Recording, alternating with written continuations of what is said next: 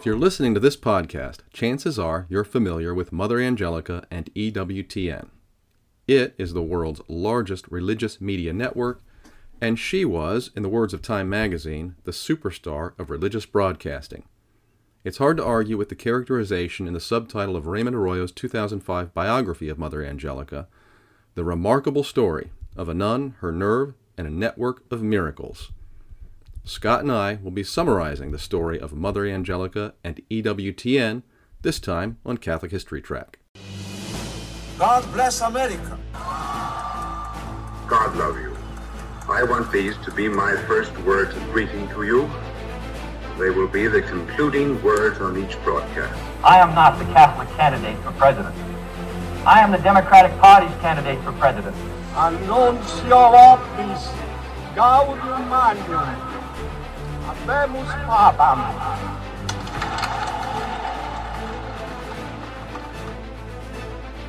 You've embarked on a Catholic history trek.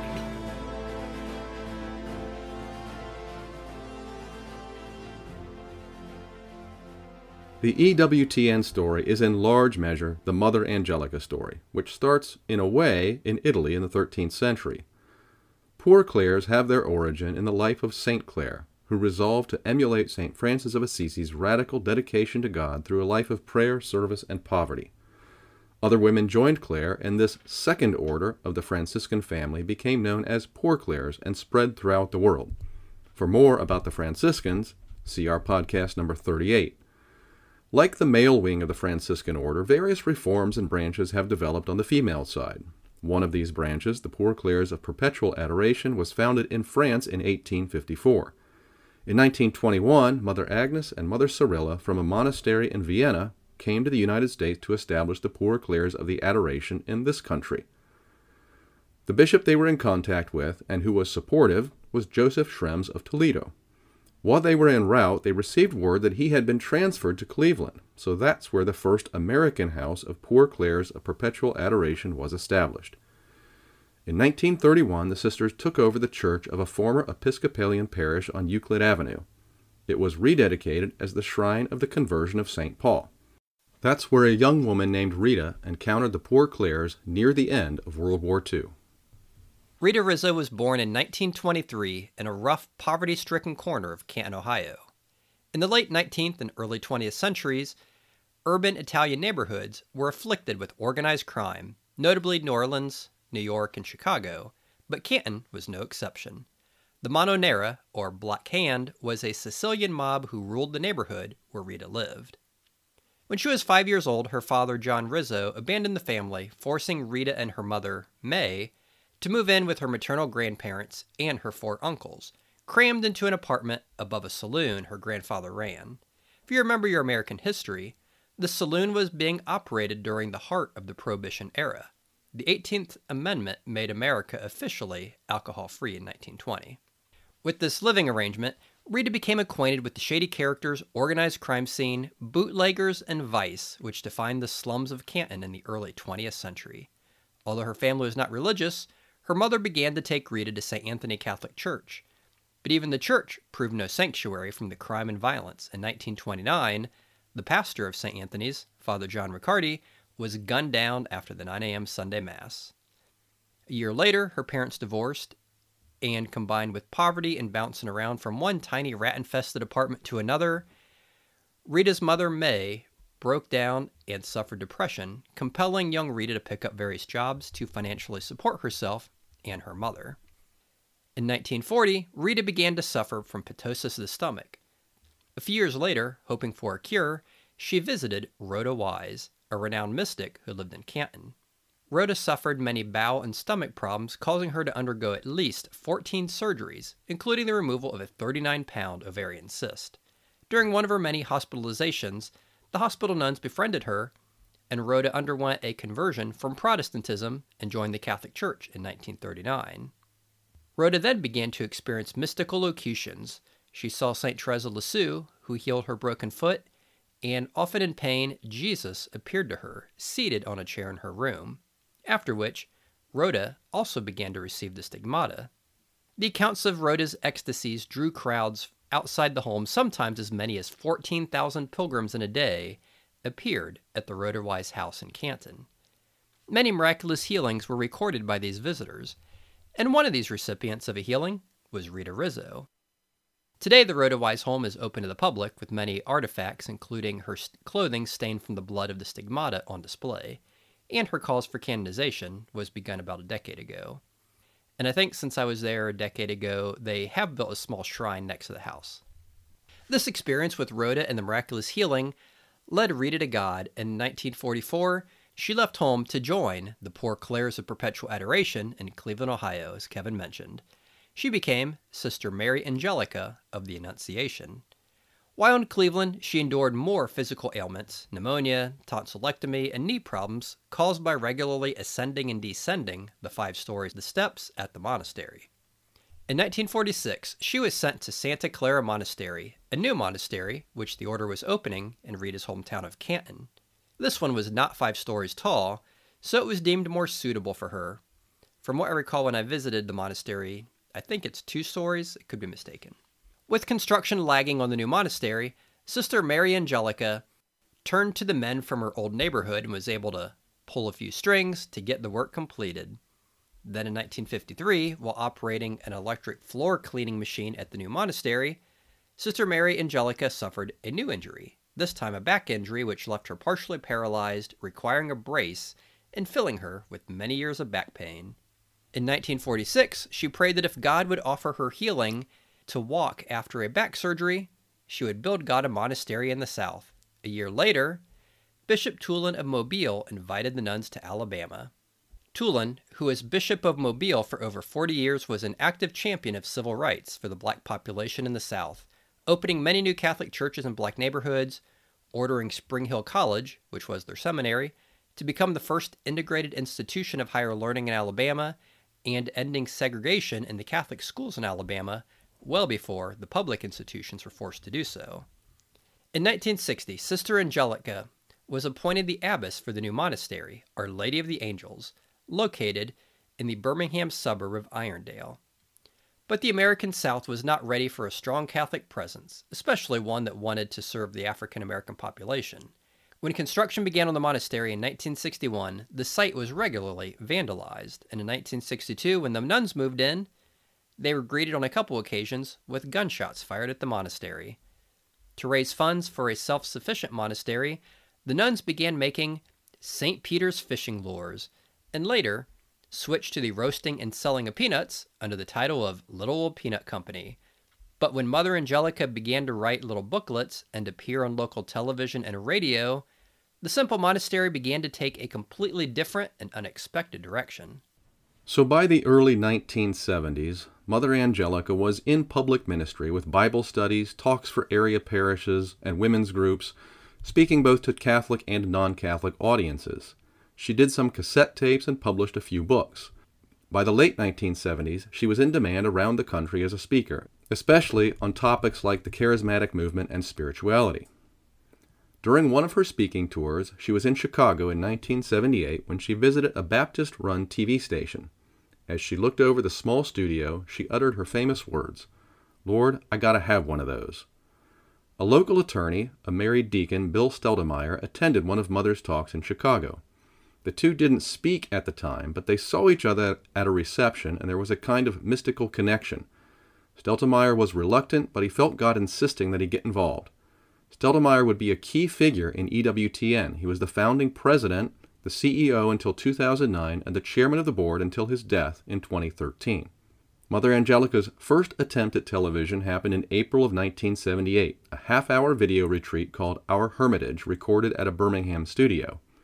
In the words of the principal financier of the project, Gene Morris, it was a disaster. It really and truly was. But after a few attempts, they got it right. Before a live audience, Mother Angelica slipped into her folksy style and mischievous humor. The show was shopped to Pat Robertson's Christian Broadcast Network, and they demanded 60 more episodes so that they could air it daily. By 1979, Mother Angelica had decided to build her own studio and her own network. A building designed to be the monastery's garage, currently under construction, was transformed into a television studio. For neither the first nor the last time, some observers and some friends thought she was crazy. Unless you are willing to do the ridiculous, she said, God will not do the miraculous. When you have God, you don't have to know everything about it. You just do it. From 1979 to 1981, Mother Angelica and her collaborators raised funds and purchased equipment. She continually went into debt, and just enough funds continually arrived as needed.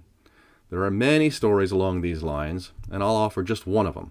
They were ready to file for an FCC license but needed a credit guarantee to purchase the necessary satellite dish. A man who had just sold his business was visiting Birmingham and toured the monastery's print and television operations. He agreed on the spot to provide the $280,000 credit. In January 1981, the group received its FCC license, making it the first Catholic satellite TV station in the United States, and a corporation was formed, the Eternal Word Television Network, EWTN. On August 15th, the Feast of the Assumption in 1981, EWTN began transmitting four hours of content per day to 60,000 homes. The early years weren't easy. The network repeatedly faced bankruptcy and an inability to pay bills on time, but again, enough money came in. Sometimes Steltemeyer took out personal loans to cover. Cable TV was still in its infancy, and Mother Angelica had to sell EWTN to local providers. She worked the same cable industry conventions as Ted Turner, the father of CNN. He persuaded the providers to connect to satellite links, she persuaded them to take EWTN's content. Financing the operation was an expected challenge, but a perhaps more surprising one came from the American Catholic bishops. They were trying to start a cable network at the same time, and they saw EWTN as competition. Some involved in the project discouraged the EWTN enterprise. An anonymous staffer for the National Bishops' Conference opined to the media cloistered nuns should stay in their monasteries and not get involved in stuff like this. Although Mother Angelica and EWTN enjoyed the support of many bishops, there were also occasional conflicts, most notably the 1997 quarrel with Cardinal Roger Mahony of Los Angeles. On one of her shows, Mother Angelica briefly but strongly criticized Mahony's recent pastoral letter on the Eucharist, deeming it indicative of the decline in belief in the real presence. Mahony was livid and strenuously tried to compel an apology or enforce other disciplinary measures on the nun and her network. The dispute ended up involving numerous Vatican officials and dicasteries. It gradually ended with a whimper rather than a bang, as Mother Angelica repeatedly refused to address it any further, and Mahony eventually abandoned his campaign against her. Her controversial comments were made on Mother Angelica Live, probably the network's best known show. It debuted on August 15, 1983. Although there were guests, the primary attraction of the show was without question Mother Angelica herself. In this way, it's somewhat reminiscent of Fulton Sheen's Life is Worth Living. It simply relied on the personality of the presenter and the substance of their presentations. By late 1983, EWTN was on 95 cable systems in 31 states. By 1985, 220 systems and 2 million homes. A new studio was built in that year, and by the end of the year, viewer donations exceeded expenses. In 1986, changing conditions in the cable market compelled EWTN to make the jump from six hours of programming to 24. By the middle of 1987, EWTN was broadcasting 24 7 and reaching 10 million households. Besides building a television network from the ground up, Mother Angelica was involved in building Franciscan communities. 25 years after their founding, her monastery of Poor Clares had grown from six members to 15 and she was a key figure in the creation of two new religious communities in 1987 the Sister Servants of the Eternal Word and the Franciscan Missionaries of the Eternal Word. The Sister Servants were officially founded by Mother Mary Gabriel, who is a member of the Dominican Sisters of St. Cecilia, an order often referred to as the Nashville Dominicans.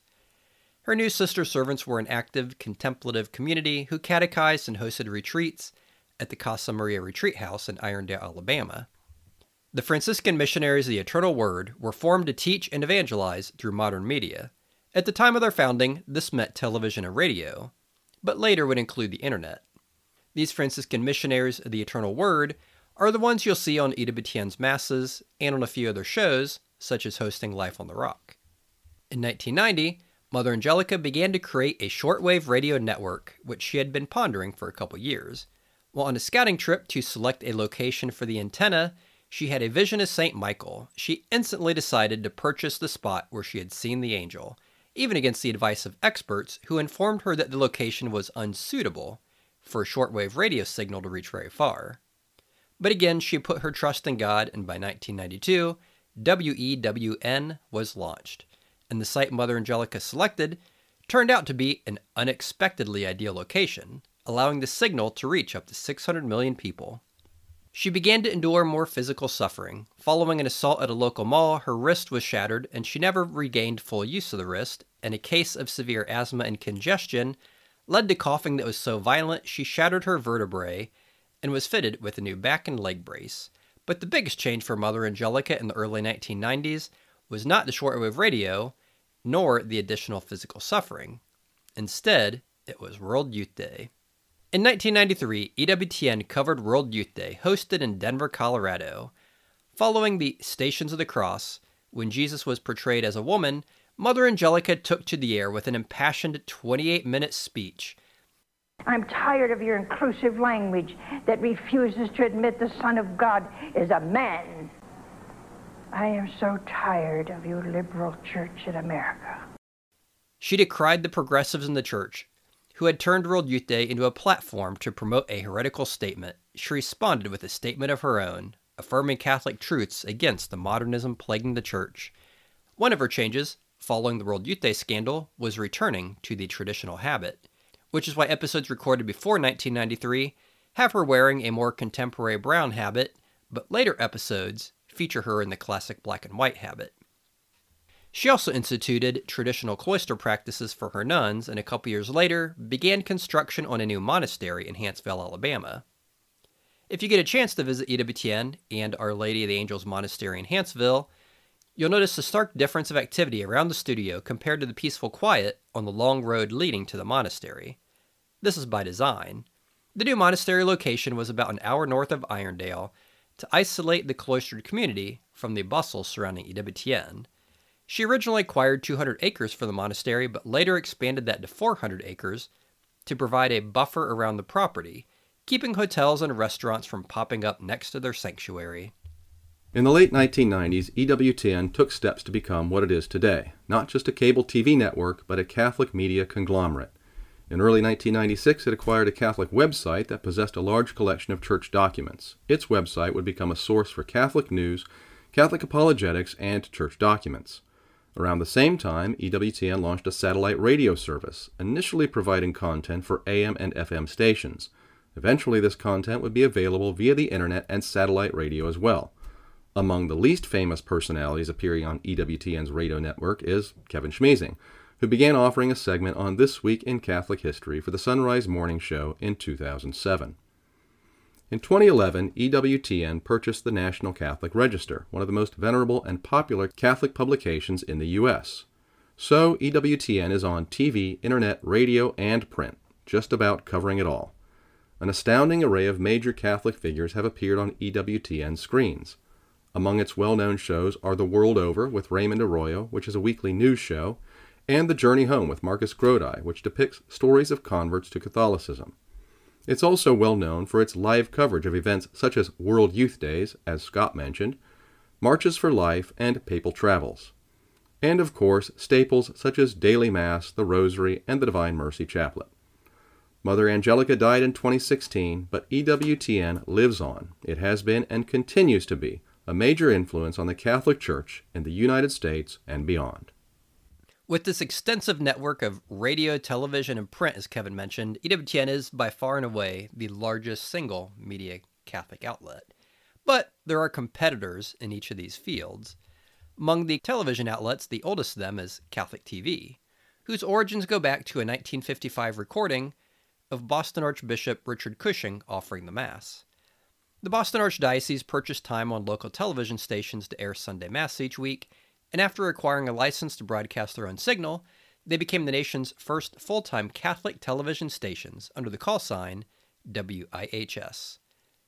In the mid 60s, they aired Catholic programming on that station before selling it for about $2 million. In 1983, the Archdiocese jumped back into cable television under the name Boston Catholic Television, offering programming a few hours a day on local cable networks.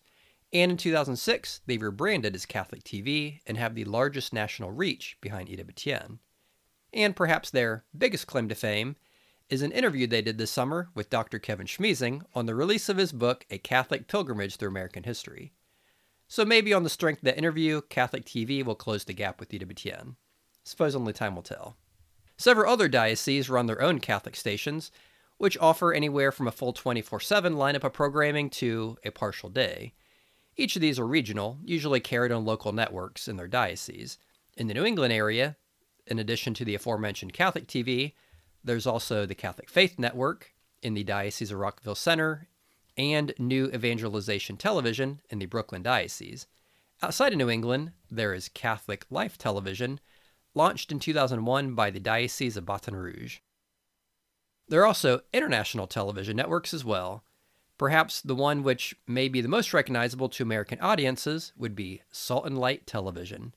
It was begun by an Italian immigrant who moved to Canada after World War II and worked for the Canadian Pacific Railway. While I won't get much into the Canadian Pacific Railway, I will mention that he was inspired by the 2002 World Youth Day held in Toronto to launch Salt and Light Television the following year. When he did this, he was in his mid 80s. Today, Salt and Light airs 24 7 programming in various languages on several smaller television providers. On the radio, there are a number of local Catholic stations, although many of them carry EWTN's free programming, so they aren't really competition, as it were. But there are several other networks, which are unrelated to EWTN, who could be seen as competitors, or running in the same space. Two of these would be Radio Maria and Relevant Radio. Radio Maria has a huge international footprint, while Relevant Radio positions itself as, I guess, more of a balance against EWTN's center right programming. And while there are many Catholic print alternatives to EWTN's National Catholic Register, many of them don't really compete in the same space. Pretty much every diocese in the United States has a print newspaper which runs anywhere from weekly to monthly, but these have a different focus than the Register. The same can be said for publications like St. Anthony Messenger, Catholic Answers, or Our Sunday Visitor. But there are some Catholic publications which could be seen as the Register's competition, vying for the same readers. Some of them are Crux, The Remnant, The Wanderer, and National Catholic Reporter. The National Catholic Register and the newer National Catholic Reporter can sometimes be confused because of the similar sounding titles, but there's no confusing the content. The Reporter, based out of Kansas City, was condemned by Kansas City's bishop, Charles Helmsing, who demanded they remove the name Catholic from their title. Bishop Helmsing decried what he called their policy of crusading against the church's teachings and making itself a platform for airing heretical views. 35 years later, another bishop of Kansas City, Bishop Robert Finn, repeated the request for the reporter to remove the word Catholic from their title. As he put it, they were officially condemning church teaching. To date, the reporter has ignored the requests from these bishops to change their title or their teachings. The entirety of the history of Mother Mary Angelica and EWTN can be summarized as trust in God, which started out as half a dozen cloistered nuns with $200 in a garage, turned into the world's largest Catholic multimedia network. Physical pain and a constant lack of funds did not stop Mother Angelica from moving forward, seeking to do God's will. Trusting if God wanted it, God would take care of the details, which he did, time and time again. And while Kevin and I won't ask you to remember to keep us between your gas and electric bill, we will ask you to like, rate, and share the podcast. It helps us reach an audience to whom we can share the history of the people, places, and events which shaped the Catholic Church. Gloria Patri et Filio Spiritui Sancto. Sicut erat in principio et nunc et semper et in saecula saeculorum. Amen. Thank you for listening to Catholic History Trek. You can reach us at CatholicHistoryTrek at gmail.com.